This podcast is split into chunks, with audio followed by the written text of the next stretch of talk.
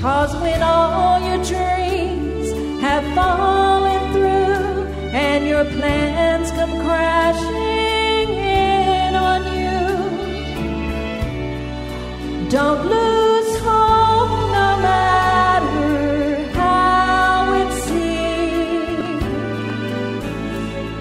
Cause faith will take you closer.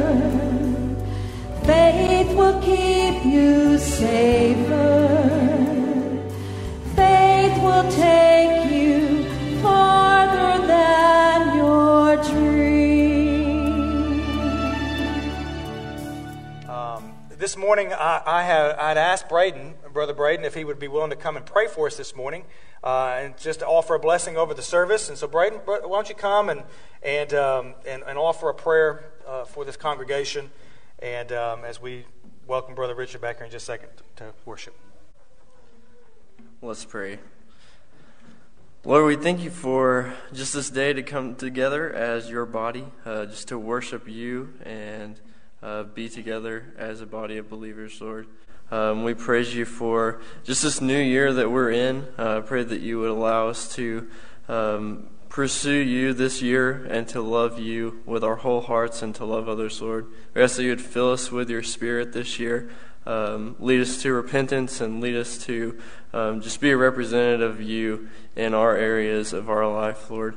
Uh, we just pray as today, as we worship you, that you'd be glorified um, here, that Ben would um, just bring your word to us in a way that pierces our hearts and draws us nearer to you. We ask all this in Jesus' name. Amen.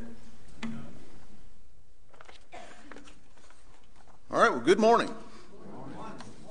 that, that, worked out well. So, I am privileged today to, to talk to you just for a few minutes about the uh, ministry at the Agape House. Uh, it's located over in Martin. Um, the, the first thing that I want to, to talk about is uh, well, as, as Brother Ben mentioned, uh, this is our kickoff of our baby bottle campaign.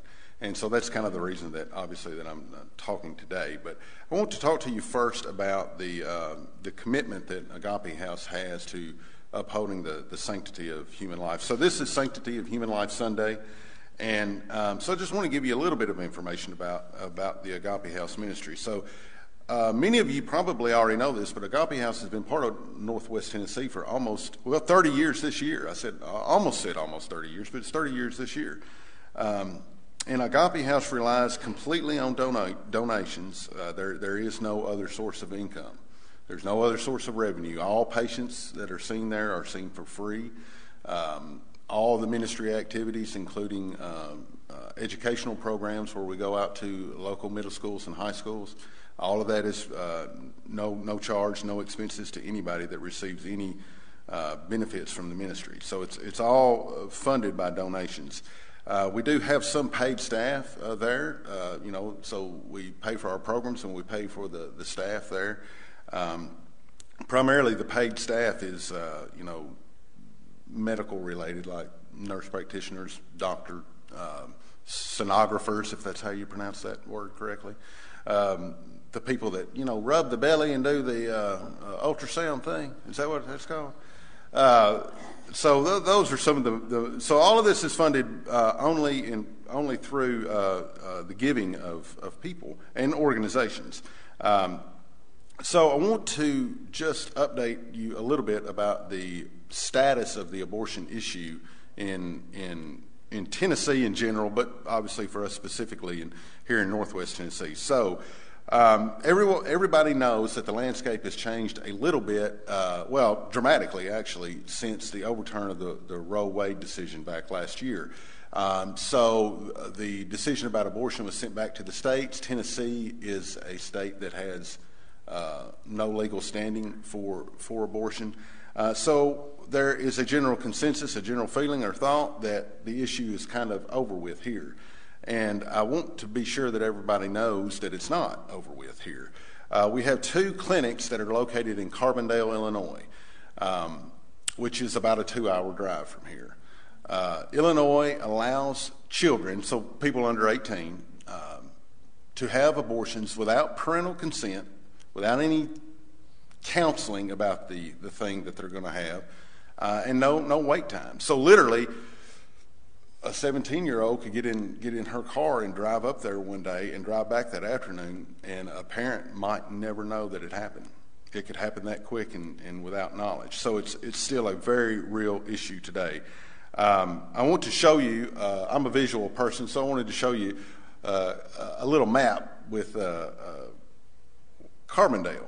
I don't know how well that shows up, but you know I like Google Maps, right? So you can see that it is literally a two hour and five minute drive. There's actually two locations there in Carbondale that, that uh, do abortions.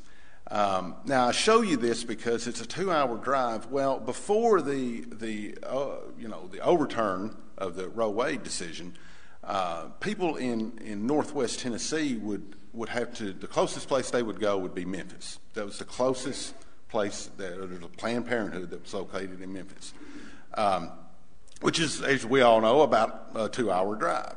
But in the state of Tennessee at the time, there was a mandatory, I think it was a three day wait period after you make, made an appointment. Uh, there was mandatory counseling for the, for the person, you know, uh, that had to be received. Um, and so there was, there was, you know, it slowed the process down a little bit.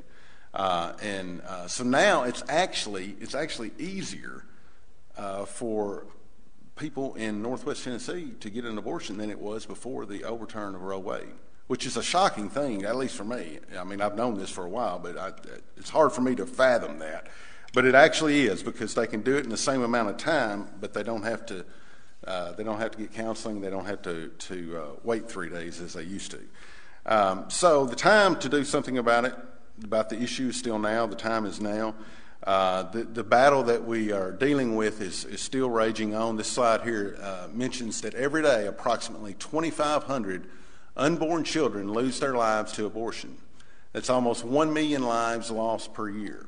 Abortion is never the right option. We believe in life at the Agape House. We believe we are committed to life at, at every level and in every way. There is, there is no child that's unworthy in any way. Um, so you do have the opportunity to, to be uh, some unborn child's hero. Uh, through through giving and through you know if anybody's interested in volunteering, I didn't mention this when uh, talking about the staff, but we rely heavily on volunteers. Many many things are done through volunteer uh, efforts. So uh, there's certainly an opportunity to be involved if if you are interested in in uh, doing that. I do want to read Psalm 139 uh, verses 13 through 16. Uh, this is not an unfamiliar, um, an unfamiliar psalm at all, but it is one that reminds us uh, about uh, about the life issue and when we are made and when when when it's known that we are made. So uh, one, Psalm 139, 13 through 16 says, "For you formed my inward parts; you covered me in my mother's womb." I will praise you, for I am fearfully and wonderfully made. Marvelous are your works, and that my soul knows very well. My frame was not hidden from you when I was made in secret and skillfully wrought in the lowest parts of the earth. Your eyes saw my substance, being yet unformed, and in your book they all were written, the days fashioned for me, when as yet there were none of them. So he knew us before we were here. He's always known us from all eternity past. He's known every one of us and, and every one of these children. And uh, life is a gift from God. I think we all know that.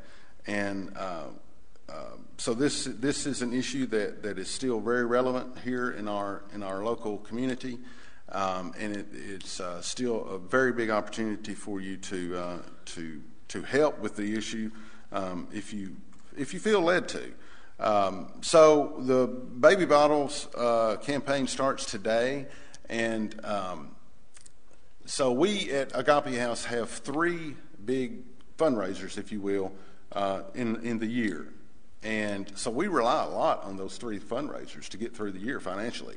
We also have individuals and church organizations that contribute financially on a monthly basis, and then thirdly, we have uh, occasionally, you know, just random people that just give big chunks of money or, or little chunks of money or whatever, you know, uh, unplanned giving, you know, just. Uh, but really, it's these three fundraisers and just regular monthly giving is what is what uh, funds the ministry financially. So, uh, the baby bottle campaign.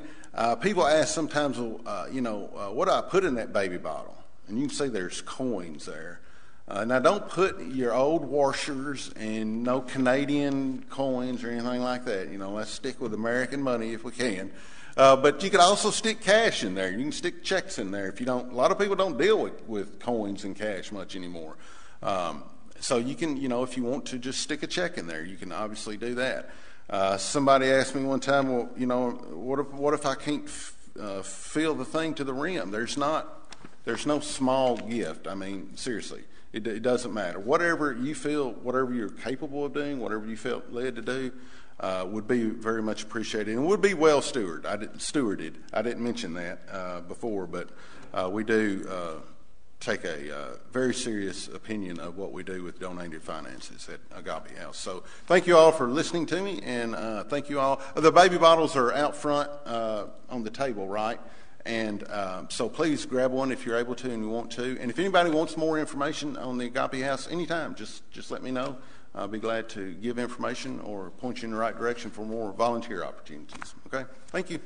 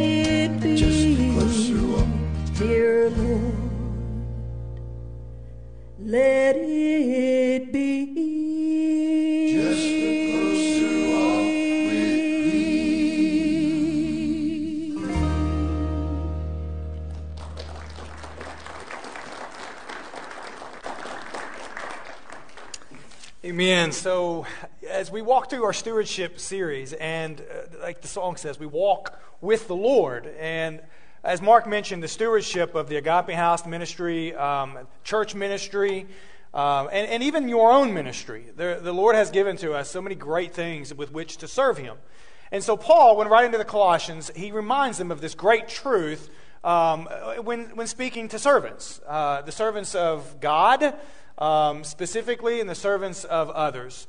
Um, this is a great verse. It's a life verse, really, uh, a reminder for all of us of what we're supposed to do with our stewardship to the things that God gives to us. Paul says this in Colossians 3, verses 23 and 24. He says this, And whatever you do, Do it heartily as to the Lord and not to men. Amen? That's a great truth, by the way. Take that away, walk away with it, and honor God with it, knowing that from the Lord you will receive the reward of the inheritance. For you serve the Lord Christ. Amen. I think in a world of contrasting understanding and vision and, and maybe perspective, it's good for us to be reminded whom we serve. Amen. May the word of God be read this morning in the house of God. Brother Richard. Knowing who we serve. The greatest thing in all my life is knowing you, Lord. The greatest thing in all my life is loving you, Lord. And the greatest thing in all my life is serving you, Lord. This is our offertory hymn. Let's stand together as we sing.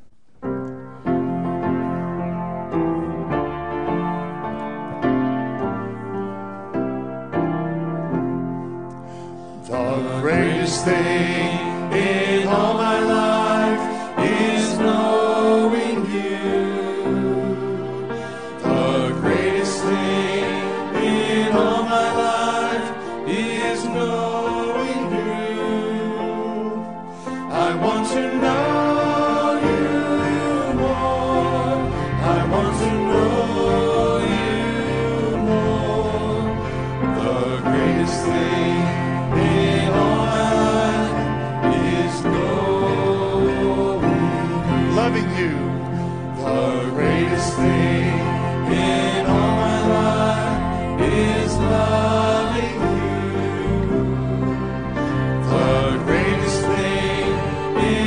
my life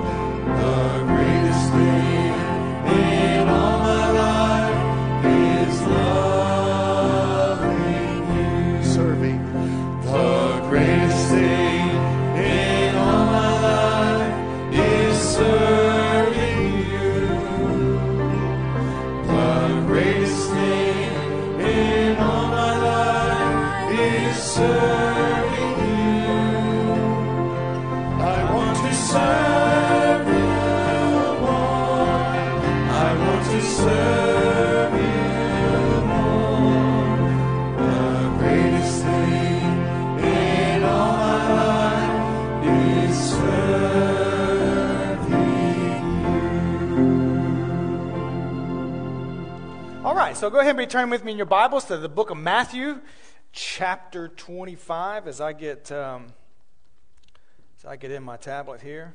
Yeah, Siri's wanting to play games with me this morning. There she. There we go. See, this was supposed to get really weird here in a minute if uh, if I couldn't unlock my tablet, but we got in. Mission accomplished. Step one out of the way. Matthew chapter 25 this morning, verses 24 through 27. As I mentioned last week, I'm excited about this, this text today. Uh, I'm excited, I was excited about last week's as well, because we've reached kind of the teaching moment of this parable. Um, when, when the Lord responds in this parable, this is the lesson. This is the teachable moment, anyway.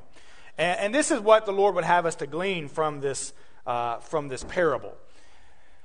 Now, as we've kind of walked through the kingdom stewardship series, we find ourselves on sermon four. Now, we've got one more sermon uh, in this in this series, and then we're going to move on to a different sermon series altogether. We're actually going to go to Joshua, or rather Joseph, in the Old Testament uh, here in a few weeks. But but for now, we're going to look at kingdom or stewardship accountability, and then next week, king, uh, stewardship consequences. So today, fourth sermon of our Kingdom Stewardship series, we're gonna we're gonna have uh, several things that we're gonna have to recap in order to understand the context of what's being mentioned here. Now, Kingdom Stewardship is the theme. That's the thesis for this uh, this series. It preface it's predicated with the understanding with the, the fact that that the kingdom of God, the kingdom of heaven anyway, belongs to the Lord. It's His. It's His kingdom and he lords over it as a good master does. Now, the kingdom itself, made up of people, it's made up of churches, it's made up of ministries, and anything else that establishes God's kingdom on the earth, while at the same time advancing his gospel around it. All right? That's the kingdom of heaven. It came down when Christ was incarnated as a child. His ministry began, and it has continued on since. Now, we are servants in this kingdom, right? As we mentioned last week, we're not supervisors. We're not here to oversee necessarily the Lord's kingdom. We're here to serve in the Lord's kingdom because that's the only uh, that's the only position that is available in the kingdom of heaven. Servants. And if you go through the Bible, if you go through the New Testament, that's what you're going to find. You're going to find the invitation to be servants.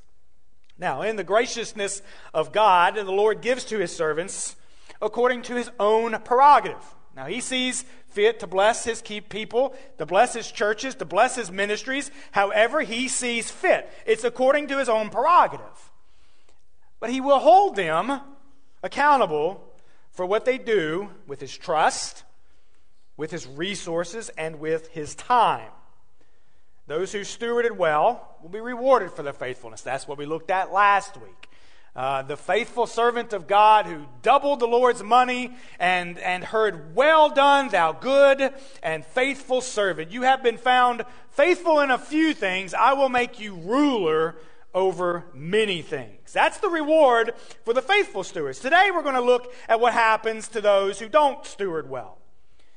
In short, those that don't steward well will be held accountable for their unfaithfulness. And that's where we find in our text today. Let's stand and read God's word, beginning in verse 24. The Lord says this Then he who had received the one talent came and said, Lord, I knew you to be a hard man, reaping where you have not sown, and gathering where you have not scattered seed. And I was afraid, and went and hid your talent in the ground. Look, there you have what is yours. But his Lord answered and said to him, You wicked and lazy servant, you knew that I reap where I have not sown and gather where I have not scattered seed. So you ought to have deposited my money with the bankers, and at my coming I would have received back my own with interest. Let's stop here and let's pray. Father, we thank you for this word this morning. Father, as it has now been read in the assembling of your people, Father, bless it, break it, multiply it for our, for our sanctification, for our spiritual growth. Father, may we be found faithful in this word this morning. May we be found doers of it, so that the Father, that the kingdom can grow here at First Baptist Church in Union City, Tennessee. Father, thank you for your trust. Thank you for the opportunity to serve you. Father, now bless the reading of your word among your people. We pray this in Christ's name and amen. All right, go ahead and have a seat. Now, the sermon today is broken up into three parts. The first part is the servant's excuse, all right? And, and, the servant gives several excuses in this context or in this, in this text this morning. The first one is that he blamed his unfaithfulness on the Lord's nature, all right? Now, that's a big mouthful of words. I want to unpack that. But, but, but he blamed his unfaithfulness. His unfaithfulness, uh, or at least his obedience. I mean, he was given a, a, a talent and he was told to use that talent, to steward that talent well. And he disobeyed. And, and that is the essence of unfaithfulness. Is when God asks us to do something and we disobey, we're being unfaithful to the Lord's commands. But he blamed his unfaithfulness on his Lord's nature. Lord, I knew you to be a hard man. Now, true to those who fail to do what they're asked to do, they blame others for their failure. Amen? I mean, I think that goes without saying. I think that's pretty common in our world today. In this case, the servant blamed his Lord for him being a hard man. Now, Luke, in his gospel, shares the same parable, but he uses the word austere. A U S T E R E. Austere. And in this context, this word is a little bit more precise rather than being harsh. The, the, the, the Greek word means the same thing. But austere means to be harsh, it means to be strict, it means to be rigid, unmoving. in one's thought processes, in one's expectations, and in one's behavior. So the Lord, in this capacity, being an austere man, was, was, was rigid. He, was, he, he had expectations. He, was, he had high standards that he expected to be met. And if they weren't met, there were consequences. And so understand first that the Lord, over the kingdom, as he lords over the kingdom of heaven, is an austere man.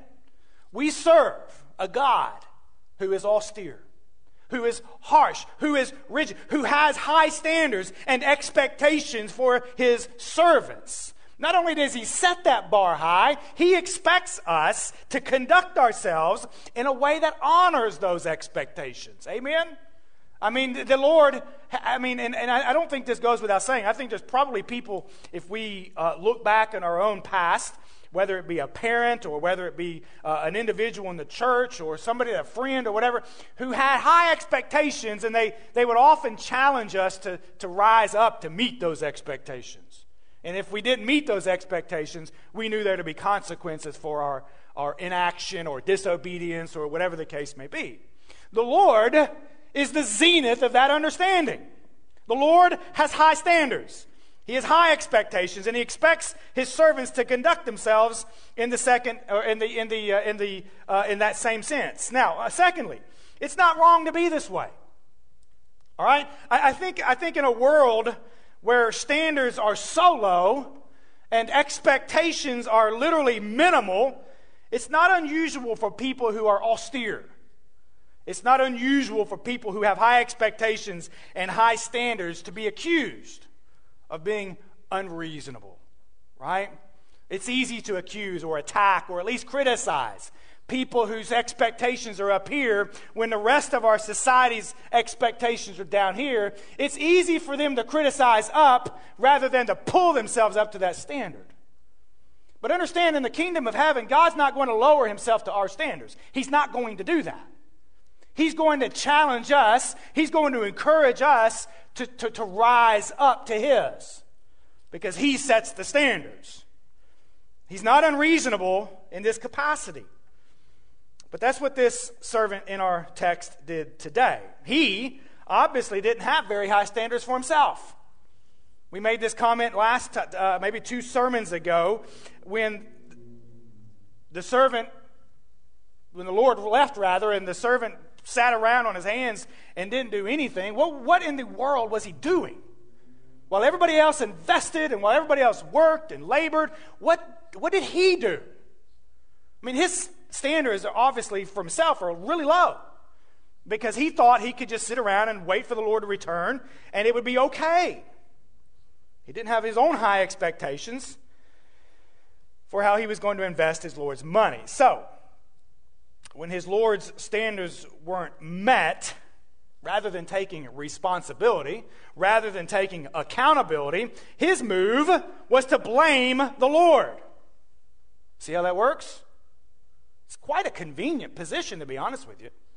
Right? It, it's, it's, a, um, it's, it's, a, it's a position that says, I'm okay with where I am, and, and I don't necessarily want or, or I don't, I don't want to, I don't want to, I don't want to uh, burden myself with too much.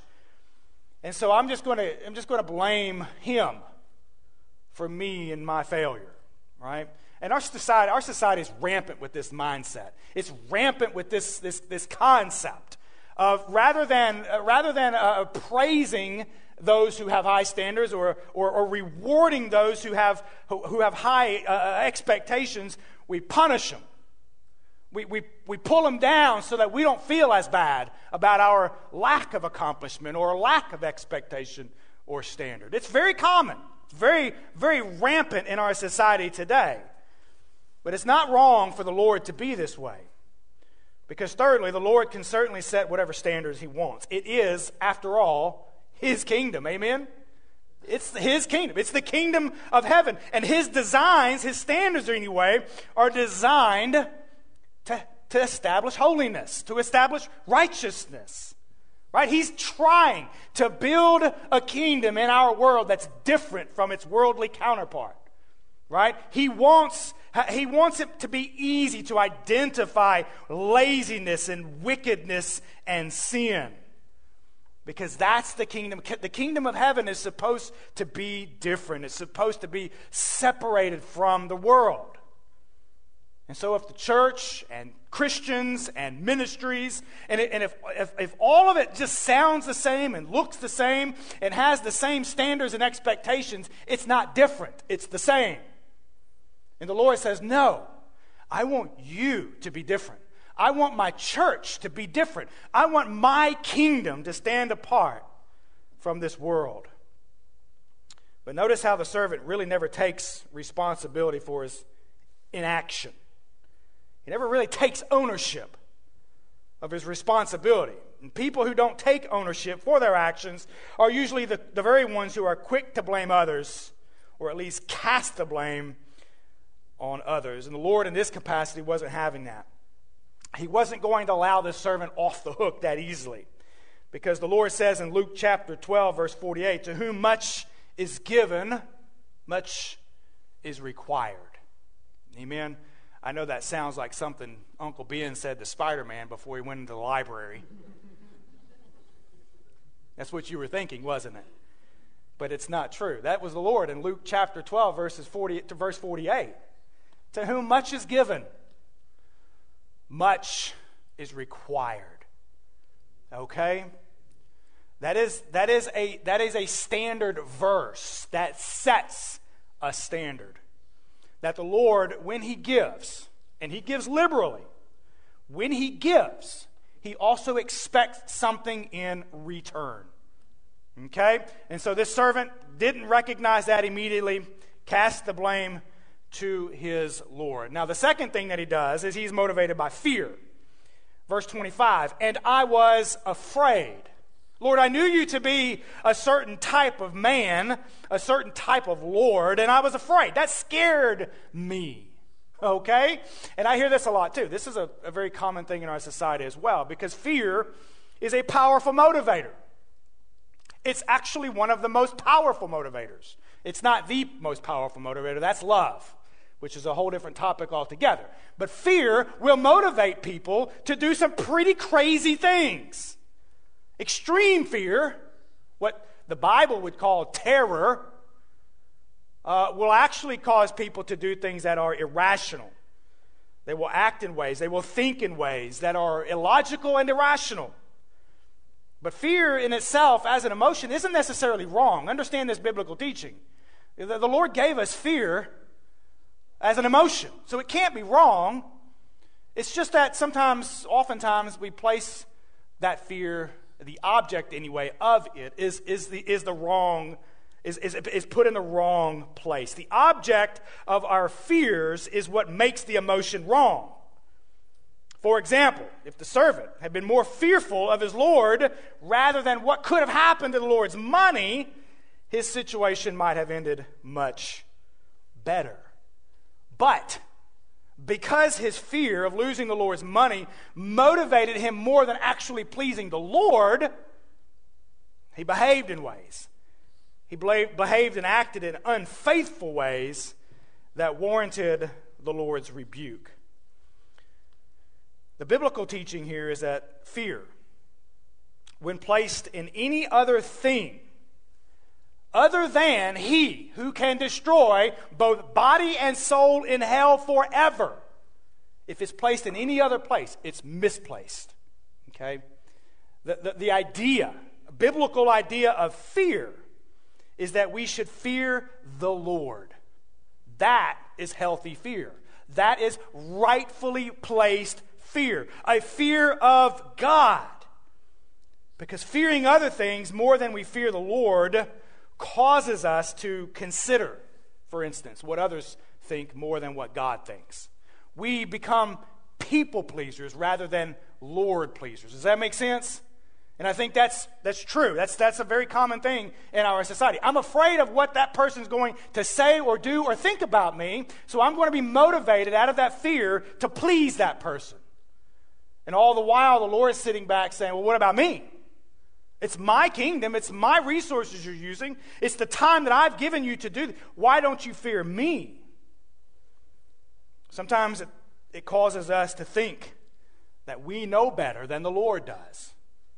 I think this is a very, very human response as well. Uh, Lord, I, I, I, I know that X, Y, and Z could happen. I, understand that, that if this isn't done right, this, this could be the result. And so, be, because of the hypothetical, because of the what if, we are hesitant to, to, to be faithful. And, and, we, and we balk at opportunities that please the Lord. Oftentimes, out of, because of fear, we're motivated to act out of our own self interests rather than God's. Or self preservation, if you will, right? I think sometimes it's tempting to save our own necks rather than being worried about what the Lord thinks of, of a certain situation. And, and I think, again, it's very human. It's very human to, to, to fall into these, into these traps because they're so common. But if we're, if we're motivated out of our own self interest, then, then the resources and the money and the time and all the things that God has given to us to steward, we'll use them for ourselves rather than using them for the kingdom. Does that make sense? And that's, that's, that's, that's, that's the trap here. Because what we end up doing is building our own kingdoms rather than the Lord's. The third point that the Lord or that the servant makes, or at least his excuse, is that, that because of his sin of unfaithfulness, he res- resulted in lost opportunities. I mean, he literally has the audacity in verse 25. He, he says, I was afraid and went and hid your talent in the ground. And then he tells the master, he tells the Lord, Look, there you have what is yours. I mean, it's almost a very arrogant, almost, almost condescending attitude. If you want it, there it is. I took it and I buried it because I was afraid of what might happen to it. So there it is. It's yours. Take it, do whatever you want to with it. See, this is a lost opportunity. This, this is a missed opportunity. And in this case, he lost out, specifically on pleasing his Lord. And so understand this morning that the greatest thing that he could have lost was the pleasure of his Lord. The pleasure of satisfying, of, of making the Lord happy. It wasn't the money, it wasn't the time, and it really wasn't necessarily the trust that he lost out on. It was the pleasing of the Lord. It was the knowledge that the Lord was pleased with him. As we saw last week, well done is the reward. Amen? Especially for faithful servants men and women who have committed themselves to kingdom work and have selflessly laid themselves aside and they've picked up their cross and they've followed Christ and they've done all of that to the end of their life. Their reward is not more money or more time. Their reward is knowing that their Lord is pleased with them. You know, I had, I had teachers and I had coaches and I had parents and I had all kinds of things growing up as a young man. People people that I tried to please. You do this and you do that, and you, you, you would hear, you know, you, you get a good grade in this class, or you'd get an attaboy and, and on, the, on the basketball court, or you do whatever. You would hear those things because that's what you wanted to hear.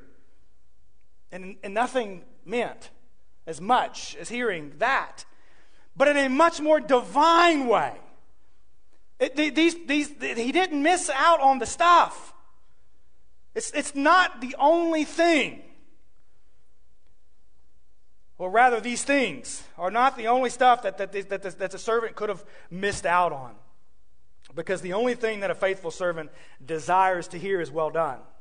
It's, it's, it's, uh, to me, I mean, look, and I, I, guess maybe the more you grow up, the older you get, the more ministry you're exposed to, and the more you are opportunity to given, uh, opportunities that are given to you to please God, you're not looking for more stuff. I, I don't want more stuff. I, I don't necessarily even care about bigger churches and bigger buildings and bigger budgets.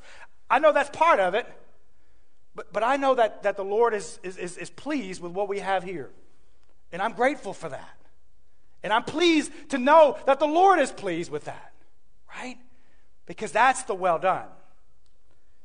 So many, so many today are motivated for more stuff. They, they want bigger this and they want faster that and they want more this and they, they, just, they just want a bigger piece of the kingdom. Somehow that equates success in the ministry today. But that's, that's not the goal.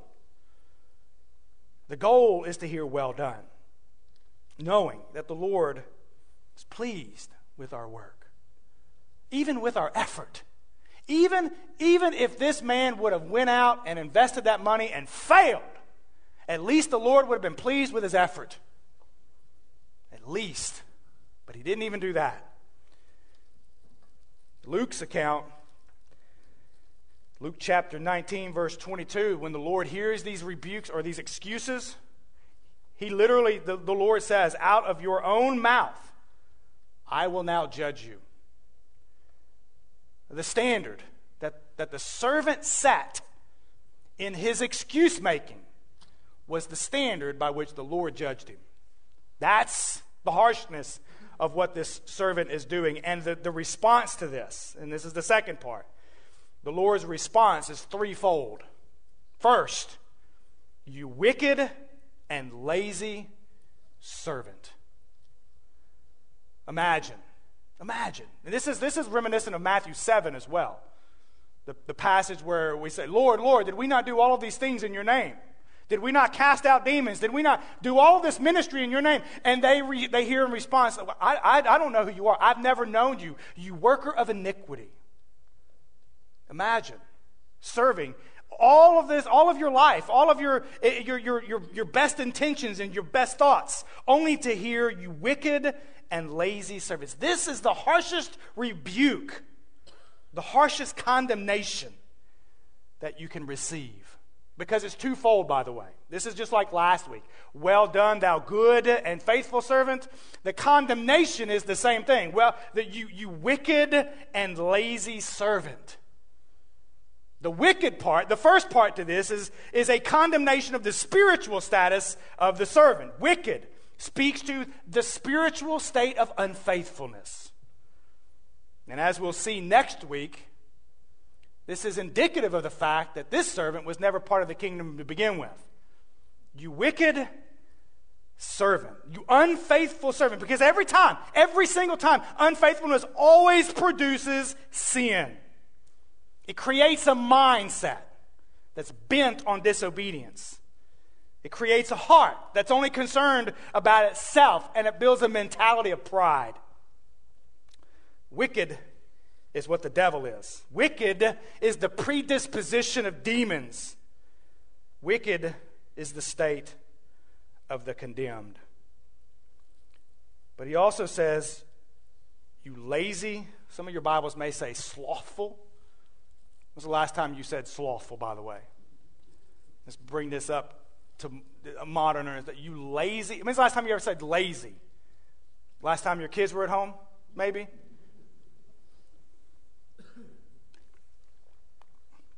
Lazy is a more familiar term to us. Slothful is actually probably the better, more accurate depiction of what's being said because it speaks to the physical nature of it. So the spiritual condemnation was wicked, the physical condemnation is lazy. And it speaks to the physical contingency that rests upon a wicked heart. Those whose hearts are filled with evil will have bodies that are filled with unprofitableness. People whose hearts are wicked, their bodies will be lazy. And this is true every single time. The Bible talks about it over and especially in the Proverbs. There, there's, there's never an end to laziness. Servants, though, servants are called to be productive.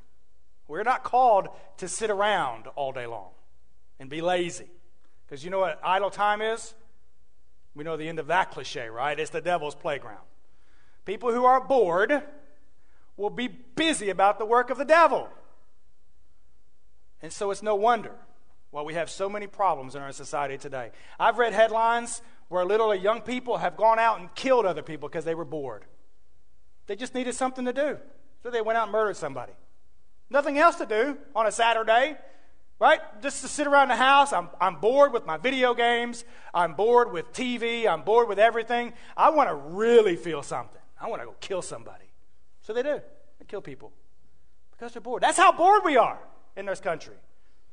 That's how lazy we've become. It's, a, it's, it's, it's, it's an evidence of sin. It's an evidence of wickedness that's present in our society. But the servants of God are called to be productive. And those who are not being productive are behaving in ways that are literally the opposite of what God has asked from us. Lazy servants insult a gracious God. They insult the goodness of God. Their behavior flies all in the face of God's goodness. Their actions and their intentions, or rather intentions, are not representative of the kingdom. At least not the kingdom.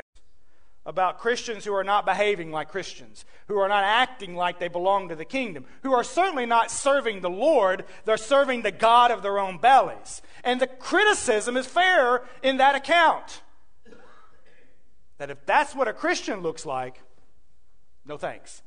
It's a fair criticism.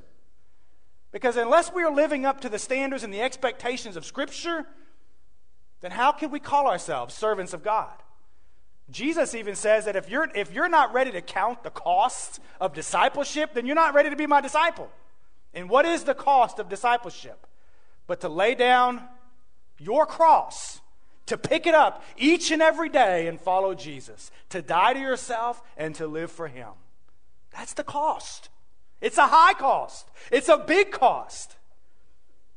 But that's indicative of the kingdom, to the Lord we serve. His second condemnation is that you knew, basically, what manner of Lord I am. I summarized the, the teaching in there as far as you knew that I reap where I have not sown and gather where I have not scattered seed. That's, that's, the, that's the reference. But I summarize it by saying, You knew what manner of Lord I am. Luke says, You knew, to me, you knew me to be an austere man, collecting what I did not deposit and reaping what I did not sow. The point here, the point to all of it, is that the Lord's expectations are high. In fact, they're so high that he exacts a return on things that he didn't even do. Hold on a second. The Lord's commission to the servants is to go and invest. And in that return, he gains that as well. We don't keep any of it for ourselves, I guess is what I'm saying. It all belongs to him. It's his kingdom, it's his yield, it's his, it's his, it's his servanthood. And if that sounds unfair, then we have to understand that that's how the kingdom works. Because every field that is plowed to the glory of God belongs to Him. Every seed that is planted in the gospel ministry belongs to God. Every yield that that seed will bring goes into the Lord's storehouses.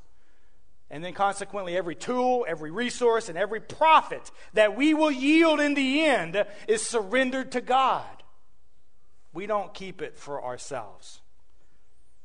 This is the arrangement. This is the kingdom of heaven. And the Lord's expectations for us are designed to advance that kingdom. They're designed to create within us a perseverance and, and, and, a, and a, an advancement of the kingdom in a way that stores up treasures in heaven rather than here on earth. Thirdly, he says, You ought to have at least invested my money. Verse 27. So you ought to at least deposit my money with the bankers, and at my coming I would have received my own back with interest. At a minimum, kingdom stewardship involves investments. Now, here's, here's, and I've said this before, and I want to say it one more time.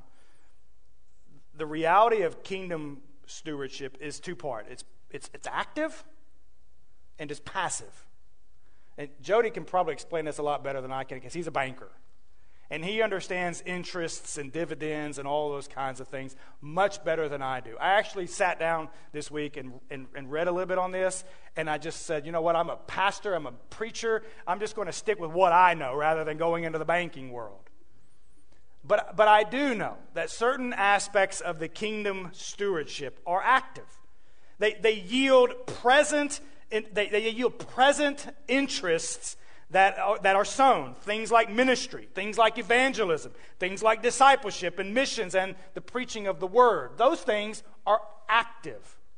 We're presently involved, we're presently engaged in the kingdom of heaven. Other parts of it are passive. And that's the point to this, this, this, this teaching. Depositing my money, at a minimum, depositing the money gains interest. Right? And that interest grows over time. It's a very passive way of earning money. You're not necessarily out there and, and, and doing this money and trading this money and moving that money and all that. You're putting it in one place and allowing it to grow. Parts of the kingdom work like that.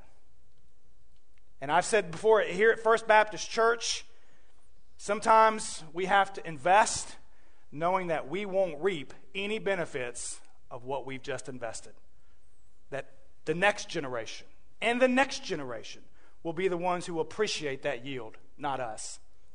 And the question is are we still willing to sow? Are we still willing to plow? Are we still willing to invest at a minimum for the future generations of the Christian faith? For the future generations of First Baptist Church? Because that is the passive investment in the kingdom, maintaining orthodoxy, stewarding church traditions, holding fast to righteousness and being the salt and light in our culture. Those are very passive ways to invest in the kingdom of heaven. As we pass on the teachings of Christ to the next generation, and then they hand it on to the next generation, and that's been going on for 2,000 years. Now, we've kind of missed some opportunities here in the church, and we've missed some opportunities to, to hold fast to righteousness or orthodoxy or whatever the case may be. But here we are nonetheless, still stewarding the kingdom of heaven. These rebukes, they come home eventually, and this is the challenge that I want to I really want to wrap this up rather quickly because look, I know that it is 11:51 and you're probably getting hungry. Knowing that there's food across the road, your stomachs are probably growling. And, and this, is, this is the end. This is the challenge. This is the part where the rubber meets the road, where, where it at least becomes meaningful for us. What is the challenge according to this parable for First Baptist Church? Well, the first one is look, y'all, we serve an austere Lord.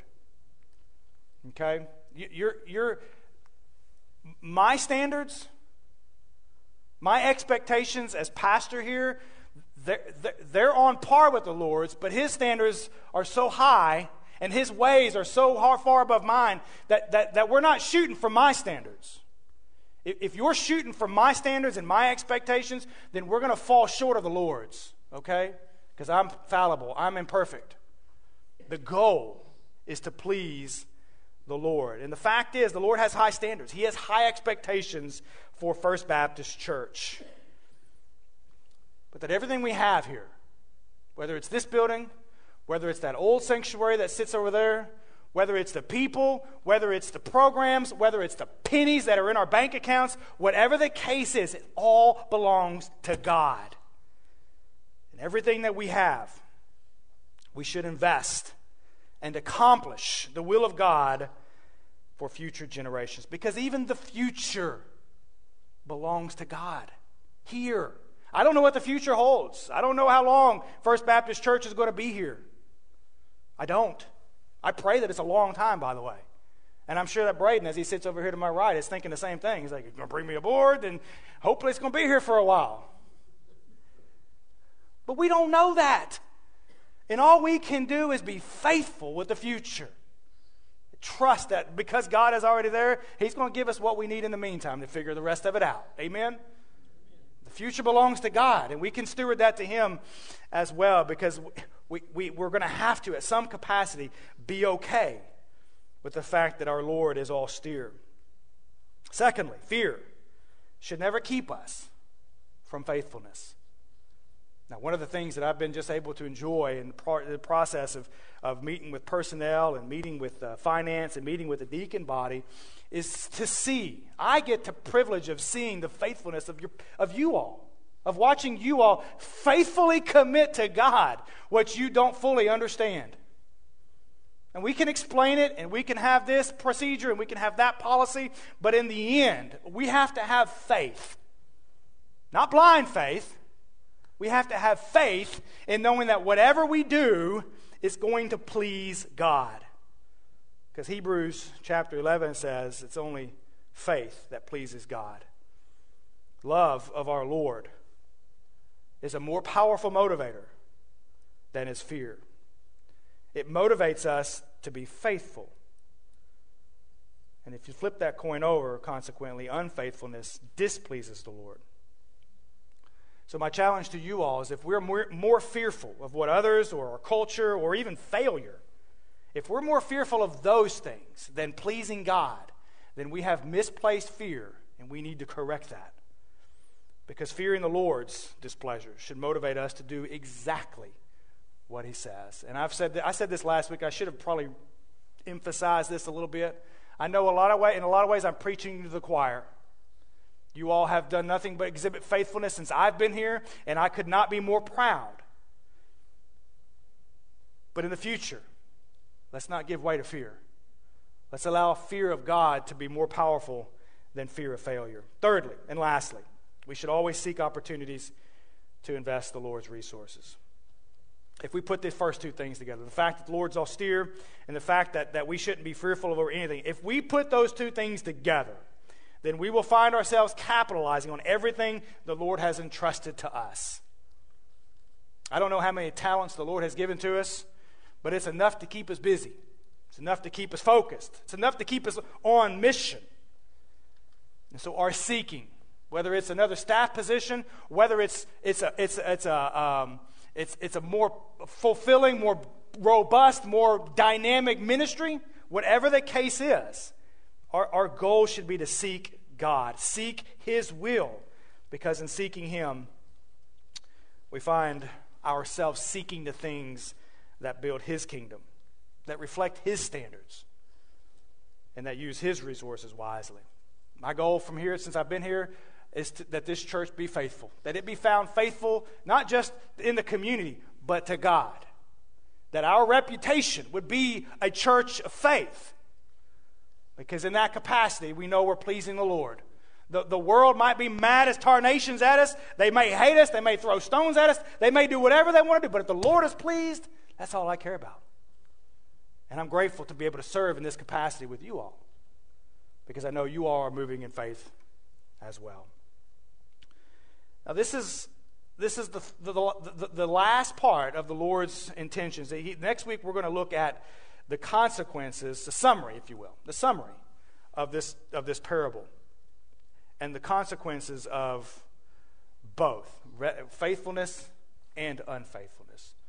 So this morning, let's close. Let's, let's close with a word of prayer, and let's bring this to, a word, to an end. And Brother Rich is going to come and uh, share a song with us. Let's pray this morning. Father, we're grateful this morning for this word. Thank you for the, the, the correction from the word that it, that it gives to us very sharply, very poignantly this morning so that we can, uh, that we can be advised that, that, that, that you are, yes, you have high standards, you have high expectations, not just for us as individuals, but as a church, as ministers, as ministries, uh, Father, as stewards of your kingdom. Father, we're grateful that, that we have a privilege of partnering with you. We thank you for the privilege of being able to use what you've given to us for your glory. And Father, I'm prayerful that, that everything that we do, everything that we seek, everything that we strive to accomplish here, Father, that it pleases you first and foremost. Father, that, that you become the object and the means and the goal of all that we do. And Father, that our reward, as well done, can be enough. Father, may we never be a servant who makes excuses. May we never be a servant who loses opportunities. May we never be servants who hear, You wicked and lazy servant. Father, bless us in the ministry here. Father, as we commit this all to you in faith, as this word is even committed to you in faith, Father, may you take it and bless it according to your will. Father, may it glorify you and advance your kingdom here on the earth. We pray this now in Christ's name. And amen. And your face.